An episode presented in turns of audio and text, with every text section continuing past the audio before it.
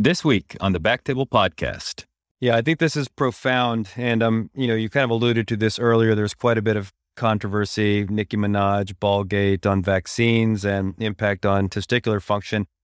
And can I just maybe ask you to provide a summary statement as it pertains to gonadal function, sexual function, and fertility with respect to the vaccine? Sure. I think the I think it's COVID vaccines, both the mRNA as well as the DNA vaccines, appear to not impact on gonadal function with testosterone production, does not have an impact on erectile function, and definitely doesn't have an impact on sperm parameters and male fertility.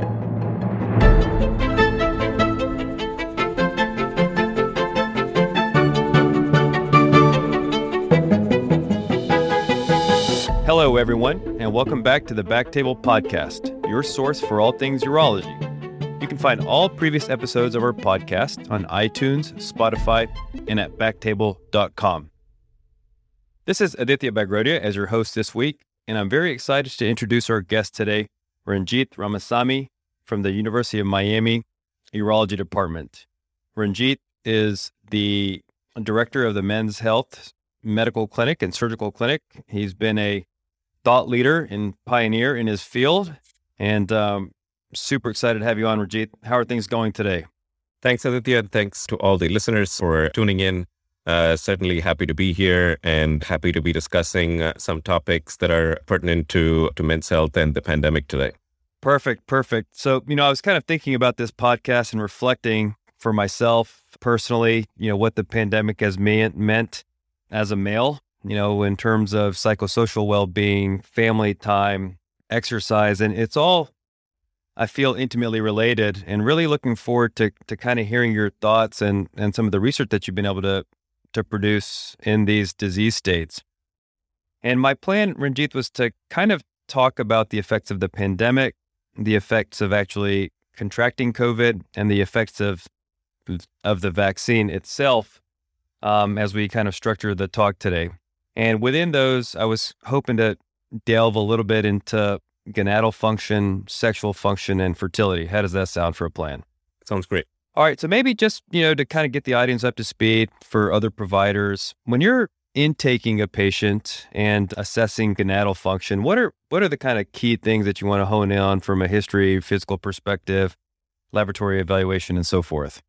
Yeah, perfect. So when we look at gonadal function in men, uh, the most common condition that we deal with is something called testosterone deficiency or male hypogonadism. And in order to uh, diagnose a man with either of those, we need two things. One, the man needs to be complaining of symptoms. And some of these symptoms can be non-specific, like lack of energy, low libido, erectile dysfunction, uh, inability to lose the weight that they were normally used to lose a few years ago. And it needs to be combined with a blood test uh, with a testosterone level drawn in the morning and preferably uh, two levels, and they both uh, should be less than 300 nanogram per deciliter. And as long as these criteria fit, usually we can diagnose men with uh, testosterone deficiency. Okay. Okay. So um, those are kind of the main questions we want to ask. Any standardized questionnaires? Um, you know, this is something that you know AUA symptom scores or something. Of course, we're familiar with that you use when you're intaking patients assessing for gonadal function. Absolutely. So there are two questionnaires that come to my mind. Uh, one is called the ADAM questionnaire, uh, the androgen deficiency in the aging male, uh, and then the AMS, which is the aging male symptom scale. Both of them, uh, unfortunately, are very good tools to screen men for testosterone deficiency, meaning they're not very specific, but if you want to pick up a lot of men uh, who complain of this condition, then using these questionnaires is, is a pretty good idea. Uh, however, they're not routinely used in practice. They're not really recommended by the uh, most recent AUA or the EAU guidelines that they need to be used routinely. And so, as long as men complain of these symptoms and they have a documented low testosterone on their blood tests, then uh, you're pretty confident in making the diagnosis uh, without the use of any standardized questionnaires. Got it. And in your, and I know we'll kind of get to this uh, when we talk about the effects of COVID, but have you observed or are you aware of any data that suggests that there's been any increase, decrease, or no change on the diagnosis of symptomatic hypogonadism over the course of the pandemic? Absolutely. So I think in the beginning, when the pandemic started and a lot of men were homebound and on lockdown, uh, I think we attributed to uh, decreasing testosterone levels because of uh, the sedentary, less active lifestyle that these men were leading. And later on, and I'm sure we're going to discuss this with, with fertility as well, uh, we actually found that the cells that make testosterone inside the testis are called the Leydig cells. And one of the most common receptors that the COVID virus binds to is called the ACE2 receptor. Uh, and in fact, the ACE2 receptor density is the most inside the testis. So there's a lot of ACE2 receptors in the lung, which is why COVID binds there very easily. A lot of ACE2 receptors in the kidney, COVID binds there easily, causing, you know, renal failure and and and pulmonary failure, which I think everybody knows. But the organ in uh, the human male that has the most density of ACE2 receptors is actually the testis. And the cell that has the most ACE2 receptors in the testis is the Leydig cell that makes testosterone. So we actually went on to do studies to now show uh, that the COVID virus can actually be present inside the testis uh, long after their initial infection. And there are now lots of studies showing that testosterone deficiency following COVID infection can be a, a, direct impact of the actual infection rather than some of the side effects that happen from sedentary lifestyle, weight gain, improper eating, lack of sleep. Things that are normally attributed to testosterone deficiency can happen also directly from the actual infection, not just the side effect of the lockdown. Yeah, I think that you know really kind of goes back to what you were saying when you're diagnosing a hypogonadal man. It's going to be two critical components, and I think we see kind of a direct reason for why testosterone levels may be lower. I imagine it would be very hard to conduct a study where you have pre-infection testosterone levels and then post-infection testosterone levels. And then secondly, you know, you kind of mentioned the sedentary lifestyle, lack of being able to exercise and so forth. And and I also have to imagine that you know, symptomatic hypogonadism has characteristics that that overlie with anxiety about the pandemic, feelings of loss, um, you know, loved ones, being isolated, not interacting. Of course, there's going to be a proportion of, of men, I would imagine, that took the pandemic as an opportunity to re-engage in self-help, uh, self-health practices, exercise and, and whatnot. But so I, I think what I'm hearing here is that there is organic decreases in testosterone from the um, actual COVID virus impact on, on the Leydig cells. And then, you know, a part of the whole spectrum, if you will, is going to be a sedentary lifestyle plus everything else kind of associated with the pandemic. Is that fair? No, absolutely. I think uh, we're seeing, uh, you know, like we used to call in college the freshman 20. You know, you gain 20 pounds when you start freshman year. I think COVID 19 is like the 19 pounds that people gained during the pandemic. And we're seeing a lot of patients now that basically say, Doc, I haven't gone out of the house. I've, you know, I haven't exercised. I haven't been able to lose weight, not just from the infection. And fortunately, a lot of people ask me the question, Doc, what are the, uh, you know, ways in which you can naturally increase testosterone? And the easiest things are to sleep better, exercise, lose weight, and to lose the stress. You know what the pandemic did? It gave all of that. You know, it uh, it led people to a sedentary lifestyle, made people couch potatoes, watch more TV, eat more fast food, gain more weight, and sleep worse because now you didn't have to wake up to go to work in the morning. And so I think uh, the pandemic, yes, the actual infection, COVID infection, led to decrease in testosterone, but I think just the pandemic alone uh, made people either take two paths. And I, the, the, the one path is men, men and women realized that they needed to exercise, use this as a very good opportunity to lose weight, uh, lead a more active lifestyle, and you know get better health and, and healthier over the course of uh, this pandemic. Unfortunately, a large proportion of patients and people, I should say, uh, went in the opposite direction, where they said they will restart and gain the healthy lifestyle after the pandemic is done and ended up gaining weight and not exercising and leading a sedentary lifestyle. So I think we're just seeing the tip of the iceberg in, in terms of testosterone deficiency and hypogonadism. Now that the pandemic is sort of slowly, hopefully ebbing away and vaccination rates are increasing, I think we're going to see more and more men uh, with testosterone deficiency in this next six months to one year. Yeah, I, I guess recovery long, and long term effects and recovery is going to be something absolutely outstanding. And you know, I think this kind of dovetails quite nicely into the second aspect of men's health that I'd like to touch base on, which is going to be um, not just sexual function, but sexual practice patterns. And without being an expert on this, I, I can kind of foresee a couple of different scenarios. One, for people that are in relationships, they're at home more with their significant other and perhaps sexually more active without much to do outside of the house. And then, of course, conversely, for people that may not be living with uh, their significant others or, or partners, you know, the isolation ultimately leads to, you know, a, a decrease in engaging in sexual activity. Any opinions or data on, on this, Ranjit? Actually, yes. So, so you know, in the when when the pandemic started, we started seeing quite a few uh, men complain of erectile dysfunction. Some uh, who had the COVID infection, uh, some without. And we sort of attributed all of that to non organic or just psychogenic erectile dysfunction. Uh, we said you're locked down, you're seeing the same partner the whole day, there's lots of fights. We actually thought now that men and women or partners are now living in the same household, uh, they have a lot more time to engage in sexual activity. It actually took the opposite direction. Uh, sexual frequency actually decreased during the lockdown. And there were actually nice studies that showed that and and we thought this was all psychogenic.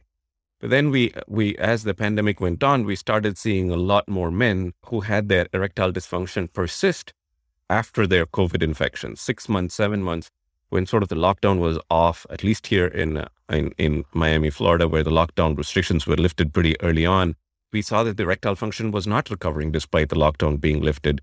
And then we went and studied whether there was some sort of an organic cause because the COVID virus basically affects the cells that supply blood vessels called the endothelial cells. It affects the endothelial cells in the lung, again in the kidney, causing uh, lung failure and uh, renal failure. And one of the organs, again, in the human male that gets the most blood is the penis. And the penis also has a lot of endothelial cells and it requires blood to function properly. And so we went back and actually did electron microscopy studies of patients that underwent a penile implant, looking at uh, penile biopsies at the time of penile prosthesis, close to seven to nine months after their COVID infection. And we actually found that the virus was still present in the penile tissue seven to nine months after the infection. And it was also interesting that we found it inside these endothelial cells. Again, these cells carry the same receptors that are necessary for the COVID virus to enter inside the cells. And was what was fascinating was the endothelial function was decreased in these men uh, who had erectile dysfunction develop after their COVID infection. So, uh, really fascinating. How was the virus able to stay inside the penis and the testis uh, long after the infection? How was it able to evade the immune system when these guys clearly test PCR negative uh, prior to getting their operations, which are elective? And what it's doing there, does it cause continued damage?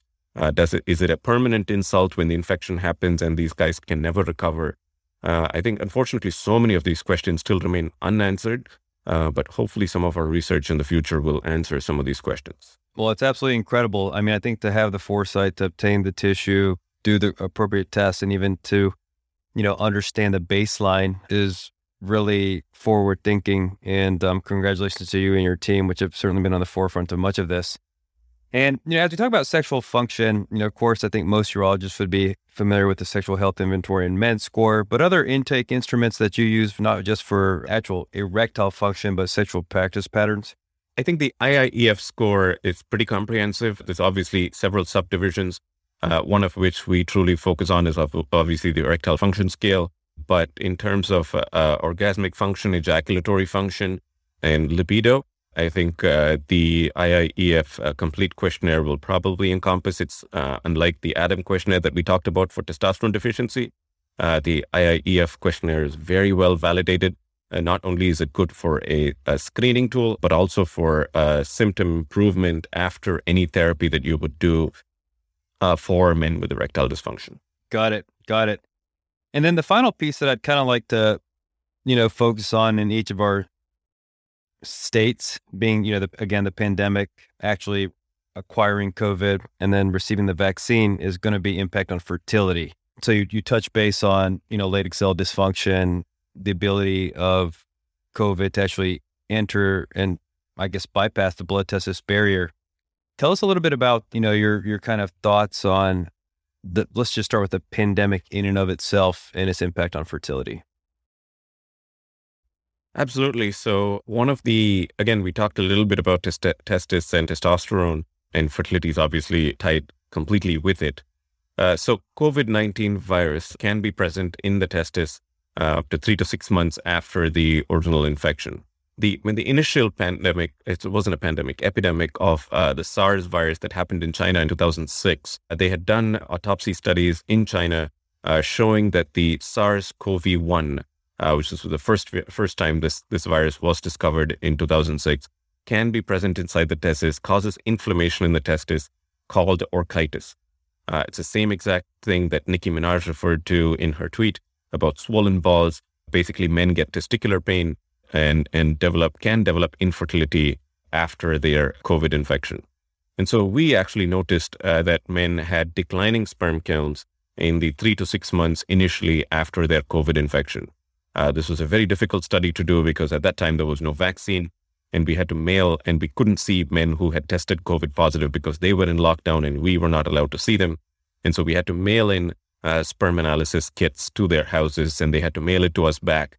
And so we actually saw that the decline was pretty significant. About 50% of the general population had sperm counts that were in the severely abnormal category. But very good news, very reassuring when we went back and looked at their sperm counts at six months post COVID infection, we found that their sperm counts had actually recovered. So yes, there is a temporary decline, uh, but thankfully this uh, this effect does not seem to be permanent, at least in the small pilot study that we did early on in the pandemic. And Ranjit, you know, again, one could think of many different scenarios that a couple may be considering if they're thinking about having children. Hey, we're at home, let's have a kid and see see where that goes. Or of course, conversely, you know, not a good time to have a kid with so many unknowns and having to interface with the healthcare, physical infrastructure, et cetera. Not to put you on the spot, but do you know of any data regarding birth rates, kind of a year over year, kind of pre and post pandemic or intra pandemic? No, uh, I mean, no, it's a very good question. So, birth rates in developed countries um, over the last 10 years have been steadily declining. Uh, we don't need, we may need to do another podcast to discuss why that's happening. Uh, sperm counts are declining worldwide, both in, in Asian, Australia, New Zealand, and Europe. And so we don't know all of the reasons. But a uh, recent study just came out showing that the birth rates during the pandemic have actually gone down. And like you mentioned, it was a uh, it was a PNAS study uh, that came out of Europe, basically showing that birth rates had declined during the pandemic. I mean, there's 100 factors why birth rates could have gone down. I, uh, one of them could be the actual infection leading to declined sperm counts, but certainly I think uh, people's practice patterns in terms of, uh, you know, are we going to have uh, more intercourse? Are we going to try for a kid? There was so much uncertainty when the pandemic happened that I think a lot of people just pushed their uh, family making plans, or some other people went in the opposite direction and said that, hey, I know we were planning for having a child in, in two to three years now that this uncertainty happened, you know, we're at home, we could actually take care of the child. You know, people went on to to to start planning early. So I think population went in divergent directions in terms of family planning during the pandemic. Uh, but I can tell you that that at least from one study done in Western countries alone, uh, the birth rates actually declined during the pandemic. And I would imagine that some couples would have been reluctant to seek fertility counseling, whether that's on the male end or the female end, during the pandemic, just again because of lockdown and pushing off non-elective, you know, interfacing with with healthcare infrastructure. Absolutely, and I'm sure you did a podcast on this. If not, you should. I think the onset of telemedicine that the uh, pandemic contributed to, I think, was a huge boon to the medical specialty as a whole. Uh, but certainly, especially in fertility, I think it uh, it actually improved access to care uh, for uh, patients that were not interested in seeing providers face to face, but still wanted to start at least their initial workup and, and evaluation. All right. So I think, you know, one take home for myself here is that gonadal function, sexual function, and as they kind of pertain to quality of life are clearly issues that have come to the forefront during the pandemic. And I would, you know, maybe state that I think it's incumbent on primary care f- providers and also urologists who largely serve as men's health providers to really dig into these questions to see where their patients are at. And uh, I think you've provided some some nice resources, both in terms of the appropriate questions to ask and also standardized questionnaires to really, you know, get some objective data. So thanks for doing that, Ranjit. So let's let's talk a little bit about actually men that contract COVID. So there's there's a male to female predilection, right? Men are more commonly affected. Men are more severely affected. Could you talk a little bit about um, you know some of the, the hypotheses and theories behind that? Absolutely. So I think it, it, it comes down to testosterone again, but uh, when you look at the same number of infections between males and females, uh, men are more likely uh, to be going to the ICU, and men are more likely to die uh, from COVID compared to women. And if you look at just the prevalence of males versus females, uh, either dying from the uh, COVID infection in a 20 to 30 year old population. So let's say you take 100 people between 20 to 30 who died from COVID. Actually, 85 of them will be male and 15% will be female. Uh, when you look at the population between, let's say, 70 to 80 years old, and if you take 100 people who got COVID and died from COVID, only 65 will be male and 35 will be female. And so this basically started the hypothesis maybe this has to do something with androgens and testosterone. Uh, men who have higher testosterone levels will have uh, a higher chance of dying from COVID because the TMPRSS2, which is one of the receptors that is uh, responsible for uh, COVID activation inside the cells, is actually driven by testosterone and androgens. And it's fascinating because uh, there was also uh, studies now showing that in men who take androgen deprivation therapy for prostate cancer, uh, seem to die less uh, from COVID than men who were eugonadal and who had normal testosterone and were diagnosed with prostate cancer. So, certainly very interesting. I don't think we clearly know the answer if it's a direct association between testosterone levels and COVID 19 uh, infection and outcomes. But certainly, I think way more research needs to be done on what happens at the androgen receptor level. Why are more men dying from it? And, and why do men with higher testosterone levels seem to die from it? But men taking testosterone therapy or having higher testosterone levels are not at increased risk for COVID 19 uh, morbidities. And the same holds true uh, for men who have normal T levels because low testosterone levels in men uh, seem to have who have more comorbidities like diabetes, hypertension, dyslipidemia, metabolic syndrome, obesity, seem to all have like a much increased risk of uh, COVID 19 ICU admissions and death from COVID. So, uh, certainly, very uh, intriguing question. I don't think we clearly know the answer to this.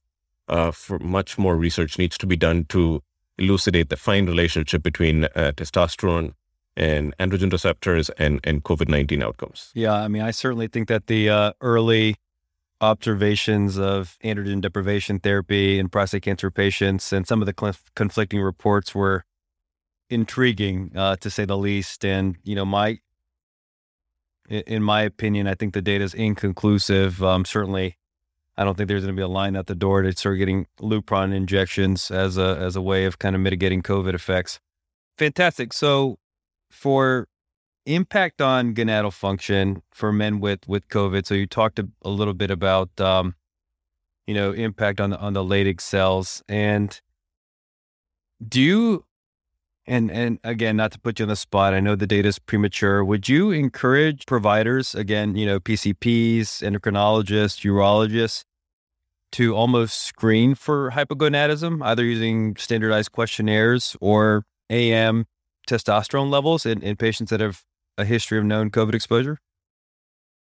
So I don't think I don't think we should go looking for the problem. But I think when men complain about erectile dysfunction, uh, lack of energy, low libido, fatigue, inability to lose weight, inability to exercise, we shouldn't, as doctors, I don't think we should dismiss their complaints and say, don't worry, this is because of the lockdown. It'll go away once the pandemic ends and shoo them away. So I think when men do complain of those symptoms, we should 100% take it to the next level and check a testosterone level, you know, give out the questionnaire for the IIEF with erectile dysfunction, and screen for it and treat it appropriately and not attribute this to psychogenic causes from the lockdown and the pandemic, because I think there are organic causes, which we talked about today, that can impact gonadal function. So I don't think I would go so far as to just start screening for these in every routine office visit and every routine men's health visit. However, when men do complain about these symptoms, I don't think doctors should be dismissive of them like we were. And I'll be honest with you. I think when the pandemic started, I think we were, as urologists, as specialists in men's health, were dismissive of these symptoms. We said this was psychogenic, this is going to go away, come back in three months. Then we saw just this recurring theme and pattern of men who kept coming back and saying, Doc, this is not going away. And that's when we started investigating all of these questions. We started doing penile Dopplers. We started evaluating what the blood flow to the penis was, started doing sperm count evaluation and testicular uh, testosterone evaluations when we realized maybe we're actually missing something organic here. I don't think this is all just psychogenic uh, lockdown effects. Yeah, I think I think that's sound advice and uh, you know kind of a tempered conclusion. And you know, not to be overly skeptical, I also worry a little bit about the indiscriminate treatment of men with hypogonadism that we see already so rampant among um, people who who perhaps we could just say that their motives may be a little little off. So, um, you know, a word of caution would also be to to see. Correct. I mean, uh, I mean, testosterone therapy has side effects, right? It it is a steroid. According to the FDA, they could have uh, blood clots in the uh, in the lung in the legs, in the in the brain, uh, in the heart, and so it's not without uh, side effects. It's a steroid. It has the ability of dependence and abuse uh, potential in certain cases, and so if when given to the right patient, I think it's it's it's appropriate. Uh, when given and prescribed indiscriminately, I think that's when we sort of get the waters get yeah, and certainly you know younger patients that may even potentially be more profoundly imp- impacted. I think intake re- regarding um, family planning and so forth is going to be absolutely critical right. you know, beyond the scope of this, but it's not just going to be testosterone uh, supplementation. Correct. What about sexual transmission of COVID? Something that I think has it, it's something my patients have asked about. It's it's been in the lay press a little bit. You've done some research on this. What are your thoughts? So I think the, the I'm very happy to report that I think the answer is no. COVID cannot be sexually transmitted in asymptomatic recovered men. The one study out of China early on that basically showed that the virus can be present in the semen was actually done in hospitalized patients with acute infection of COVID, where they collected semen samples and they found that the virus was present. I think that study is true, but I'm also hoping that the hospitalized acute infected COVID patients are not engaging in intercourse uh, to transmit the virus sexually. So I think in asymptomatic recovered men with COVID infection, COVID cannot be sexually transmitted. All right. Well, that's that's certainly a, a bit of good news, I would say, and um, you know, nice to hear that you're able to take a a fairly confident position on that. So, as we think about effects on COVID in terms of gonadal function, I think it's safe to say that you know there's real organic depression of testicular function. The intermediate and long term sustained effects of of COVID infection are unknown at this point. Is that safe? Absolutely. I think the long term effects are definitely remain to be determined, but I think we should just be careful. Uh, we don't know the long term effects. My ideal scenario would be to establish, and this is something that uh, that you could think about as well, as a COVID survivorship clinic. You know how we have prostate cancer survivorship clinics. I think uh, we in urology, in men's health, need to think about establishing COVID survivorship clinics. If it's affecting fertility, if it's affecting testosterone deficiency, if it's affecting erectile function, now we're talking about the entire spectrum of adulthood. And I think in that sense, establishing some formalized clinic where men with COVID can get these, you know, concerns addressed and evaluated, I think would be a very good idea in any institution. Yeah, I mean, absolutely. I mean, not just to mention the uh, the effects that you mentioned, but if you think of like, for instance, a patient on androgen deprivation therapy with the osteoporosis risk factors, um, you know, metabolic syndrome, all of that, it, it's it's it's a great thought. And I, you know, I just kind of have this unpleasant thought that in about 30% of men that are on intermittent or short-term ADT, they have a hard time recovering their testosterone. And uh, certainly, um, certainly we would, you know, it's going to be incumbent on us to make sure that that's not going to be a similar thing with COVID. Correct. So gonadal function, you know, organic depression, long-term effects outstanding. Sexual function, ED, I think uh, you, you've covered that. There's real endothelial dysfunction, which which is a part of this, and um, you know, I would maybe encourage providers and patients to bring this up as, as well because uh, is there is there any data on effectiveness or relative ineffectiveness of kind of our garden variety PD5 inhibitors and so forth, or any reason to think that they would behave differently? No, I think we should just treat um, ED from COVID as just a vasculogenic ED, meaning uh, they have uh, problems with blood supply to the penis. And so, if they have mild erectile dysfunction, just like how we would treat men with mild symptoms with PD5 inhibitors, with such as Cialis and Viagra, I think it's completely reasonable to to go down that path.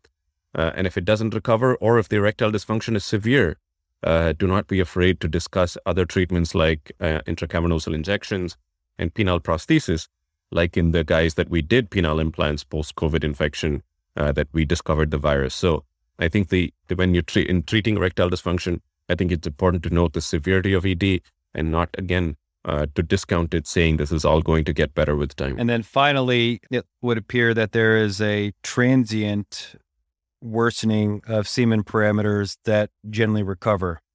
That's correct. Yes. Okay, and um, would the with the kind of standard guidance of a year of unprotected sex be the, the threshold to, to seek counseling, or does that change at all in men that that have contracted COVID? I think in men who have contracted COVID, who are probably actively seeking fertility in the next year or two, uh, getting a sperm count is completely reasonable. The one thing that has happened, and we're just observing this in, in clinic, is the number of men, single men, who are not married or married or girlfriend or fiance, uh, who have who have no intentions of having a kid until two to three years from now, coming in for just fertility checks has skyrocketed in the last year. Whether it's their own introspection, whether it's the pandemic thinking about how life is so fickle and fragile, I don't know. I don't know what the psychological factors are. Uh, but we've never seen, because most often male fertility evaluation is driven by the female partner. Women drive the men to the doctor's office and ask them to do the workup. Men hate being in doctor's offices, especially getting their sperm counts checked and quote unquote their manhood evaluated. But with the pandemic, I feel that the a number of men just seeking fertility evaluation. Doc, I just want to make sure everything is okay on my end. We're not trying right now. We're going to have a kid in the future, but I just want to make sure. And I, I, I asked the question, did your wife send you here? They're like, no, I just want to get myself checked. And I think that has, I've never almost seen that pre pandemic. And that's an observation that we're seeing a lot now post, I want to use the word post pandemic. I don't know if we're there yet, but, but certainly uh, something that's, uh, that's changed in the, in the last year or two. And I think that dovetails quite nicely. You know, as we move into talking about the vaccine, there's been so much information, misinformation that's out there. And um, so maybe we'll just kind of start systematically again. Vaccine impact on gonadal function? What what's the data that exists, Ranjit? So uh, the vaccine, um, the reason there were so many concerns about the vaccine, the number of searches on uh, COVID vaccine and fertility uh, went up in in when the vaccines were uh, obtained EUA by the FDA in December, uh, was because of two things. Uh, one, as part of the emergency use authorization, uh, the vaccines did not undergo reproductive toxicity studies. The companies just didn't have enough time to do the um, even the animal studies that require uh, at least eight to ten weeks to uh, get a one cycle of reproduction done. And so, and the number two is that the actual COVID virus, by that time, we had discovered uh, that it can be present in the testis, can affect uh, spermatogenic function and sperm production, and so uh, people were legitimately concerned when the vaccines were introduced uh, that that it can affect fertility, it can affect testosterone production, uh, because people just associated uh, the vaccine with the virus. Uh, but thankfully, we can, are very happy to report uh, that we did the first prospective study on the impact of COVID vaccine on sperm parameters. And we found that there was really no change in the sperm counts before and after receiving at least the two mRNA vaccines, Pfizer and Moderna. And we were able to publish these results in JAMA and hopefully uh, turned some of the needle in terms of vaccine hesitancy, at least in men and in couples who were truly concerned that this could affect uh, fertility. In terms of uh, testosterone and erectile function, we're just very happy to report we are actually um, haven't published the data yet, uh, but really no new symptoms of uh, testosterone deficiency or erectile function uh, worsened after uh, men received the COVID vaccine. So, uh, really, as bad as COVID is uh, in terms of gonadal function, erectile function, and fertility, uh, we're very happy to report that the vaccine, thankfully, doesn't have any of those adverse effects. And have there actually been studies in pre and post vaccinated patients that have a AM testosterone checked? There have not been AM testosterone levels, uh, but at least in terms of just symptom reporting before and after, uh, we haven't seen any new uh, symptoms of testosterone deficiency.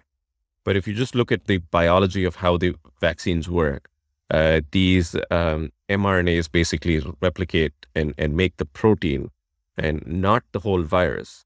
And so uh, they, we've gotten lots of public questions about whether the vaccine would enter the testis. It can't because it doesn't have the entire machinery of the virus.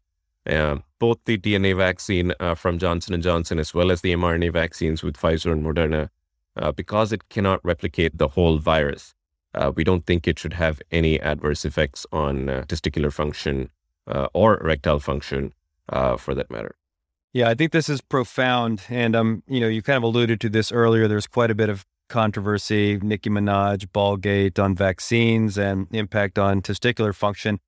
And can I just maybe ask you to provide a summary statement as it pertains to gonadal function, sexual function, and fertility with respect to the vaccine?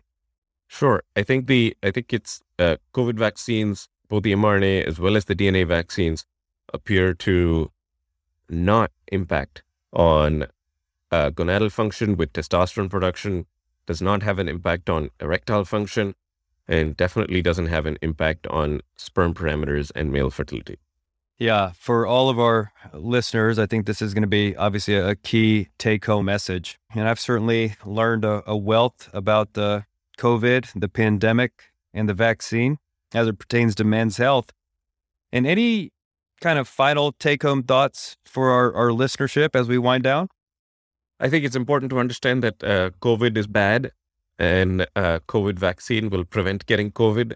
And COVID vaccine doesn't seem to have any ill effects. So I think the uh, the message is very loud and clear. Try to avoid getting COVID, and if you get vaccinated, uh, then you can avoid getting COVID and vaccines at least appear to be safe as far as uh, men's health and male reproductive function. Fantastic. So there, there we have it from somebody who actually knows what they're talking about. And um, you know, again, thank you for your time, Ranjit. I really, really enjoyed it.